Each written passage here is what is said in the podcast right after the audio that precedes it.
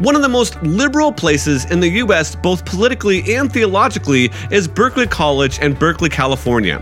We are going to hear about what happens when you share the gospel with people on campus.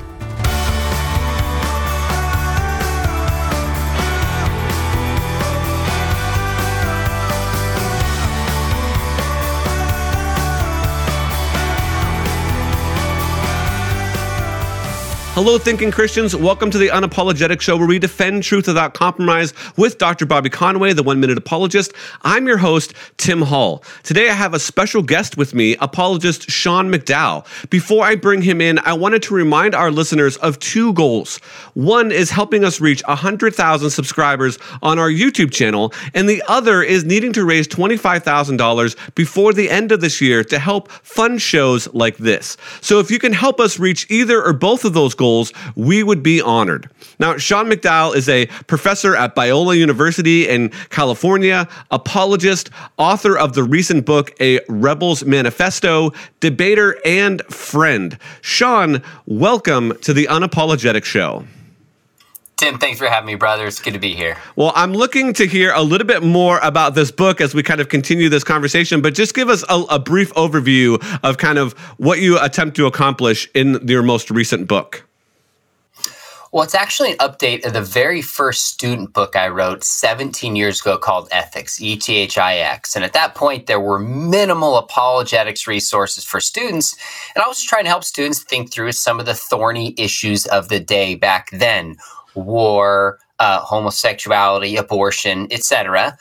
And it hit me. I was like, wow, this book's done pretty well for a student book. And the issues have totally changed completely in seventeen years. There was no social media. Think about that.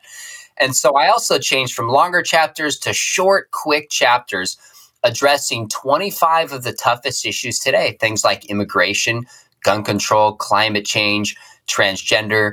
And the goal is to encourage students to be biblically faithful, but find a way to be loving towards their neighbors. So A Rebel's Manifesto is, rather than cancel and shout down and demonize, let's actually be rebels by loving our neighbors, which involves standing firm on truth. Well, a- amen to that. And one of the things that I do admire about you is your ability to have conversations with people who disagree with you. And it sounds like you hit on some of those topics in that book. And so, you know, whether it's having conversations with the progressive Christian Colby Martin, who you've done a couple times on your show, uh, Drew from Genetically Modified Skeptic, John Steingard, you've had a couple conversations with him, uh, Matthew Vines, you've done a great conversation with him. You always do it with grace and truth. And that's one of the things that we're going to continue to talk about on this episode between you and I. So you've you've chosen to dive into some really tough conversations, uh, particularly in hostile places like Berkeley, California.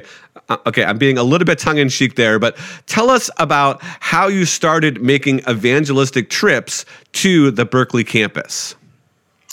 Well, this idea first came from Jay Warner Wallace, who's a friend of yours, friend of mine, co-author on a book we've written.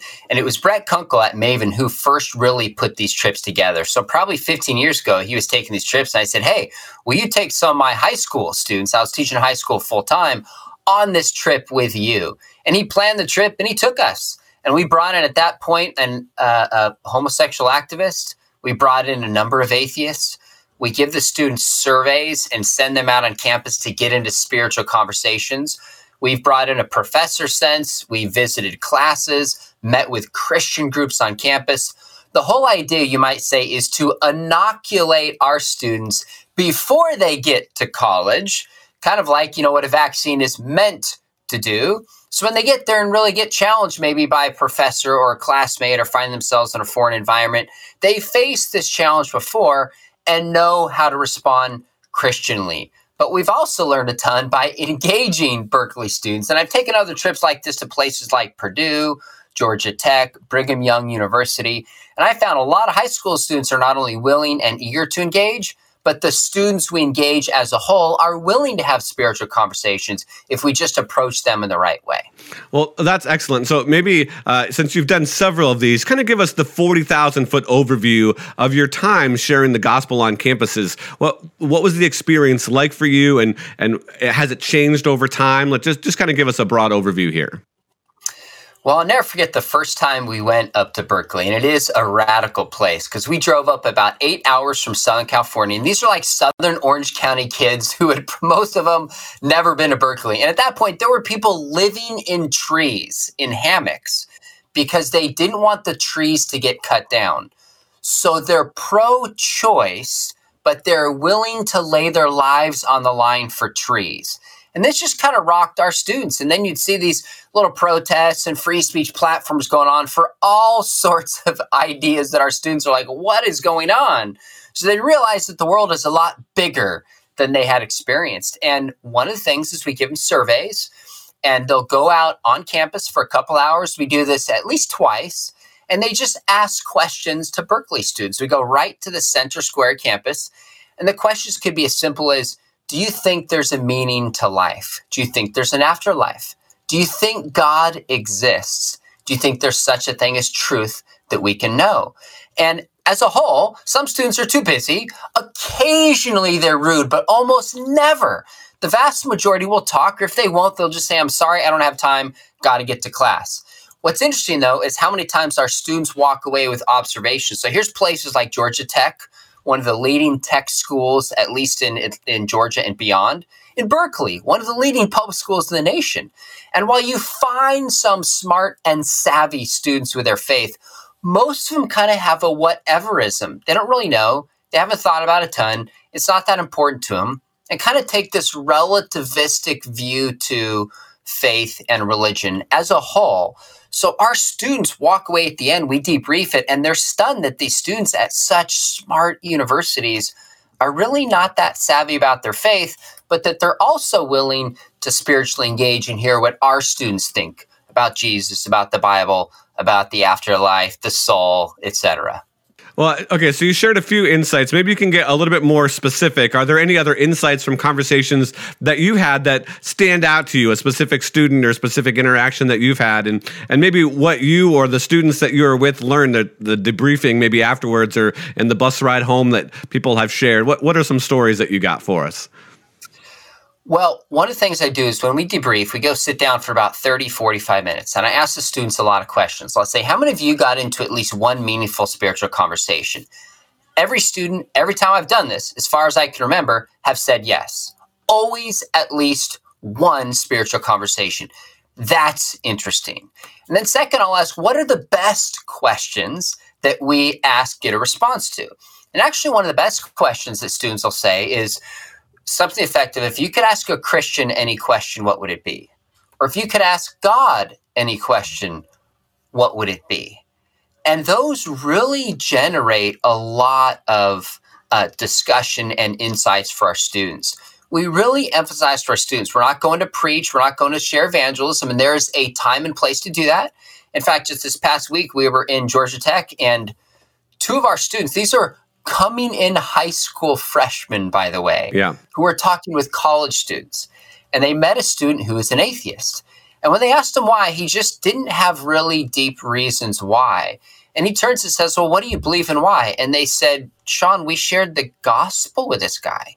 He didn't become a believer right then, but he wanted to know what we believe, what we thought about Jesus, the Christian story, and he was open to it. So that doesn't always happen, but it's amazing how many students, partly today, we don't want to offend. We all want to seem open-minded and, you know, this kind of, especially in a place like Berkeley where it's just so to the left, students want to be open-minded. So they can't say, you're a bigot and shout you down and not listen. They really do actually want to engage. And the other last take that one of my students said this week is they said, there's an awful lot of students who just want to be heard.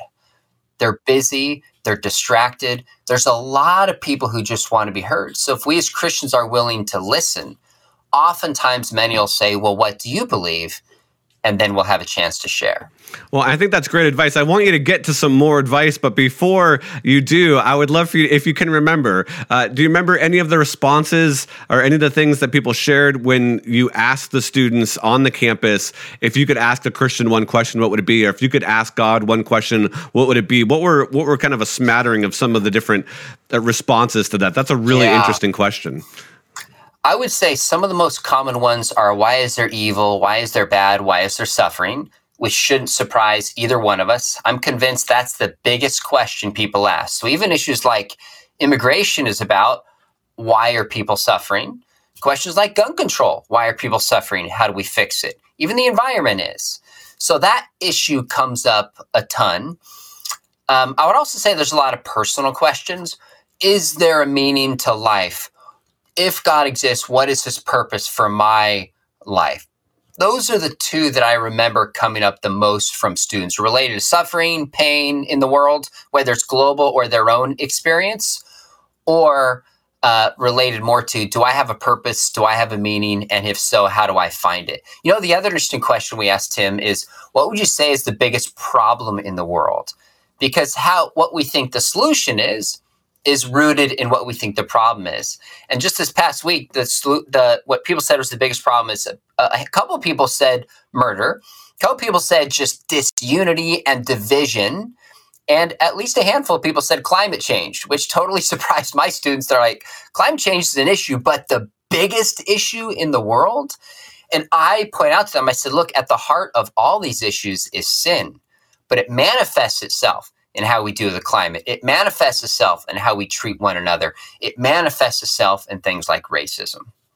Well, I, I think that's a really interesting question. I, I mean, I have several several stories that could go with that, but I made the mistake of asking that sort of question in a uh, a youth mm-hmm. forum, and just again asking their thoughts, and again si- similar responses. Some of it was education, some of it was racism. Uh, but then the tables were turned on me, and I was be- they were like, okay, well, what what would you say? And I said that abortion, I thought, was the most significant issue that was kind of wow. facing America today, specifically. That's how we framed the question.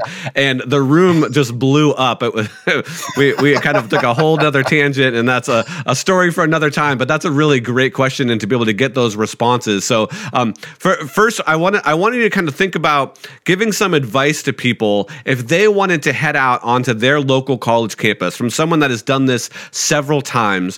What are some things that they need to keep in mind, or maybe what should should they do to prepare? I know that you'd mentioned kind of surveys and maybe having a little bit of a plan. Is there anything else that you would just recommend? Hey, before you head out to the campus, make sure you do X. What what would that be? Yeah, if, it, if it's helpful, the last chapter in my book with Jay Warner Wallace is on how to lead these kind of trips. And then at the end, in the appendix of our book, So the Next Generation Will Know, we have the two conversational surveys that we actually use. So I put that there because so many people said, we want to do this trip, we don't know how, and we want to write down uh, also a lot of mistakes that we've made along the way, and so people can avoid those kinds of mistakes. So I'd say a couple things. I would say just prep students ahead of time, do some apologetic worldview training, teach them how to ask good questions, remind them that this is not about going and preaching, we're just asking questions, teach them how to listen, and then make sure you put them into pairs to go out together. I would give them no more than two hours, and you give students boundaries, like here's roughly where we're staying within, and then be there with some leaders walking around, just being present, watching, and then if students have questions, they can engage you. And I have to tell students obvious things like don't go in a dorm room. If these are high school students, don't give any personal information out. We're just, and I practice with the students. I'll say, just walk up to someone and say, hi, my name is Sean. I'm visiting your campus. I'm wondering if you could answer some questions today. Most people say yes. And then you just jump into the surveys and start asking questions and you listen. That's it. There's not a ton to it. But I found then we come back immediately and we'll sit under a tree. We'll find a spot on campus, maybe the student union building, and I'll just talk through with them. So tell me about your conversation. Uh, tell me what you learned. Tell me what questions you asked. Tell me what their worldview was. What surprised you in this conversation? And we just debrief it together, and students consistently have a great time. So, so uh, another kind of a little bit off the wall question here. Do you find from your experience that they learned more from having the interaction with the person, or do you think that the person that they were talking to uh, you know, kind of learned a little bit about themselves and their understanding of the world? So maybe who do you think was more impacted, the students that were asking the questions or the students that were being asked the question? It's really hard to tell because I get to debrief with our students and I see the impact on them, but I only get to see the other students if I'm walking around looking at them or hearing from our students. So here's an example where you really don't know what kind of impact we're having. There's probably a lot of students who just have that conversation, move on, and don't think twice about it. But there's probably a lot of students who will think, I've never been asked that question before. I don't know about this. And that's one thing our students will say regularly is they'll say they really listened. They were willing to engage and have a conversation. Many times students will go out and have one conversation the entire time, the entire time. So that's where a little bit of faith comes in. Uh, but I hear enough from our students of comments of people saying things like, I don't know, I got to think about that more. Haven't really thought about that. Thanks for listening, that I know we're having at least some impact. Yeah. No, that, that's excellent. And and like you, I've gone out onto the campus. I've worked on college campuses mm-hmm. as a supported missionary for several years. And so this is, you know, common territory, I think, for me. And uh, man, I just love what you guys are doing. I want to turn a, a little bit in our conversation to kind of the, the campus environment, to some of the other conversations that I mentioned earlier with John Steingard and with Matthew Vines in just a second. But uh, before we get there, I just want to remind our audience that we are trying to reach one hundred thousand subscribers on our YouTube channel uh, before the end of twenty twenty-two. So if you are checking out this video on our YouTube channel, please subscribe. If you're listening to us on K-Wave on the radio, please head over to youtube.com slash one minute apologist. Subscribe, like this video. There's a whole playlist of unapologetic shows that we would invite you to check out. So uh, Sean, let's talk a little bit about, again, you've had several of these, you know, really, I would say high profile conversations with people, both on your YouTube channel and in person. How do you prepare for a conversation with those that you disagree, some of the people that I, I was mentioning earlier? What is kind of your process? What is your thought process? How do you go through preparing for that kind of conversation? Well, it's obviously different than a debate. So I posted a debate just a couple weeks ago that I had about twelve years ago. And that debate took me months to prep because it's public, you have limited time, you're kind of trying to win in a certain sense. I don't do those kinds of debates anymore. Uh, I enjoy it on one level, but I think today in our us versus them divided culture, there's something just more powerful about sitting down in a conversation and listening to somebody. So what I do is I just, I look for somebody who I think is going to have a cordial, thoughtful conversation, somebody who's going to listen, uh, and somebody who sees the world very differently. And then I'll just watch some of their videos. I'll read some of their stuff, just get a sense of who they are and really try to think through what are helpful, interesting questions that can unlock understanding this person's worldview. Now, my goal in these is not to convert the person. That's actually not my goal. My goal is something my dad said to me years ago. He said, son, it's more important to understand than to be understood. It's more important to understand than to be understood. So I think, through, you know, the Bible has a ton to say as well about listening before you speak. So I just, more than anything, I want clarity. What this person believes, why they believe it, where we have common ground, and where we differ. So that's really it. It's not that hard. If you have a heart to just listen and understand people and realize that one of the best ways to love people is just to listen to them, then I think anybody can have these kind of conversations. And partly what I'm doing on my channel is just modeling for people how to do this. That's my hope. I have a ton of people who said, hey, we watched your conversation with New Ager, with a progressive Christian, with an atheist. And we realized we can do this too. And then they'll go out and do it. That's my whole goal. So I don't feel like I have to know everything about somebody's viewpoint because I'm not there to win. I'm not there to prove them wrong. I'm just there to understand. Yeah, no, that that makes sense. So maybe I think a really helpful thing to understand um, when you're in a conversation, you said that some of your students had like, you know, multiple hour conversations. They only had one conversation when they went out for several hours. Think back, how do you know when to kind of end the conversation? What are some telltale signs that like this person's maybe getting uncomfortable or maybe we've kind of hit a wall of, you know, understanding? What, what do you look for to know when to be done and kind of walk away from a conversation like that? You know, some of this is just intuitive, Tim. Like if somebody's giving short, abrupt questions and they're looking at their clock, like that's not even intuitive. That's just obvious right, the right. person is done.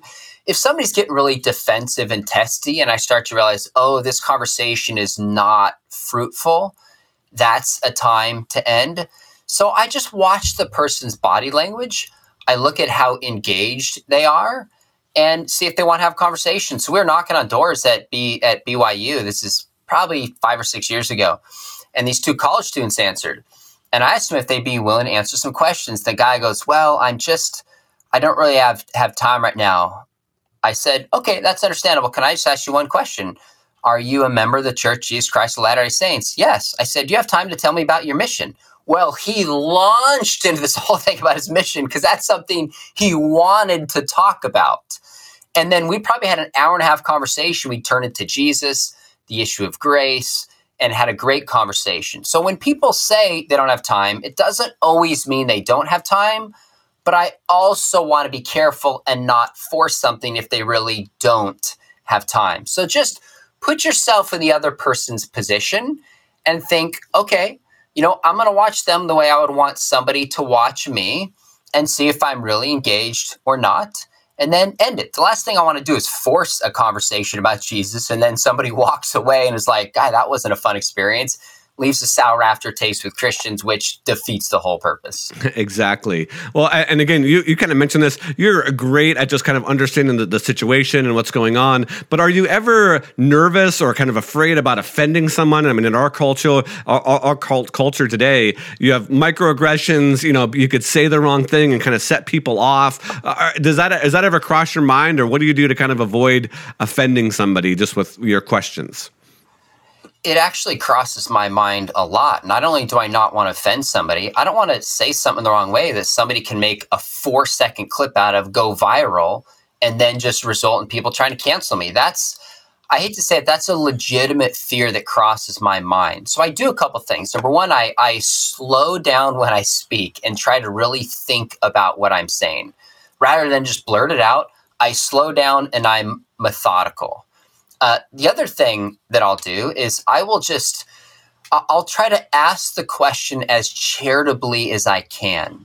So I've asked people questions. I say, so here's a question that comes to my mind, and tell me if this is a fair way to raise this question. If I don't get at it correctly, feel free to correct the question and jump in and answer it as you might. Then I've kind of prepped saying, I'm doing my best here. I'm trying. I might not know exactly how to ask this question, but here's a question somebody might ask. The other thing is, if I have a question, sometimes I'll just say, you know, I've heard other people ask this question, which is true. I wouldn't lie and say that if it's not the case, but I'm just going to say, here's what somebody else might be wondering, or here's what I've heard other people say. So you can just kind of deflect a little bit. It's sad that we have to do this, but you know, I just, I don't want to offend people. And I don't want, I also think about this, Tim, sometimes in a conversation, one little comment can get all the attention and sidetrack from the whole goal of the bigger conversation. I've had some conversations, some of my guests have said one or two things that they really didn't need to say.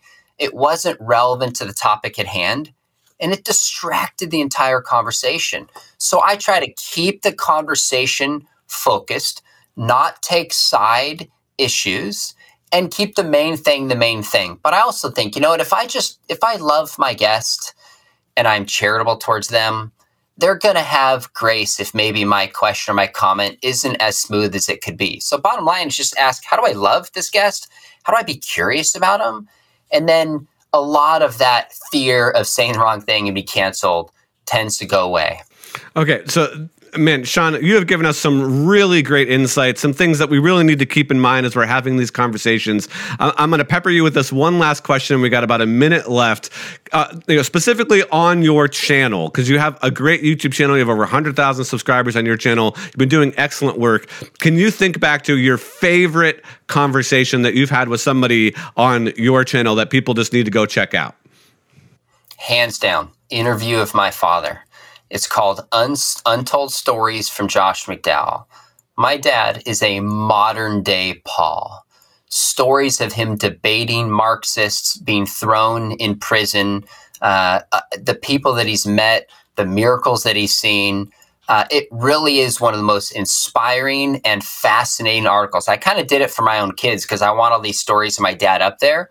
But people still watch that and are like, wow, I was so encouraged and inspired. So if you just search my channel, Untold Stories about Josh McDowell, it'll pop up. Fantastic. Well, Sean, thank you so much for your time. And I look forward to sending people over to your YouTube channel where they can find that conversation. Thank you so much for joining us today. You bet. Well, we hope that you enjoyed this conversation with Sean McDowell, and we hope that you check out his YouTube channel. And with that, we will meet you next time on The Unapologetic Show. You've been listening to Unapologetic with Doctor Bobby Conway, the one-minute apologist. I am your host, Tim Hall. Be sure to listen to Bobby on Pastor's Perspective Monday through Thursday, as well as like, share, and subscribe to the one-minute apologist YouTube channel, where we have over one thousand videos. We would also like to remind you that this is a listener-supported program. We would greatly appreciate your support in any amount so we could continue to provide this ministry. If you would like to be a part of our team in any capacity, please visit our website at one minute apologist dot com. And while you're there, check out all of Bobby's books, courses, and even invite him to speak at your church or event. Thank you for listening to Unapologetic, where we defend truth without compromise.